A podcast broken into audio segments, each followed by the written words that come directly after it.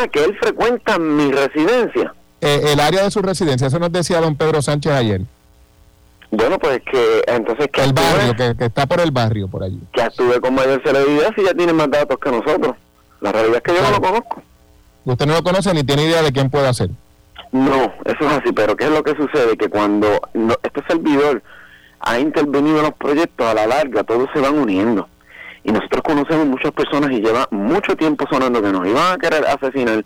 Incluso en el caso que estaban llevando el 6 de Aguadilla, una persona que trabaja allí contra este servidor, allí en una vista frente a un juez y bajo juramento, el 6C de Aguadilla dijo que ellos tenían información que el señor Héctor Soto aparentemente quería asesinarme. Y yo me tuve que enterar tres años después por una vista que tenían la policía contra este servidor por acecho. O sea que la policía se dice que se supone que investigara a este individuo que supuestamente ellos dicen que tenían confidencia de que me quería asesinar. Pues mire lo que pasó. Después de tres años, la policía lo que hizo fue que dejó abiertas las puertas, por si acaso, que salgan de él. Y así nosotros evitamos que llegue al Senado.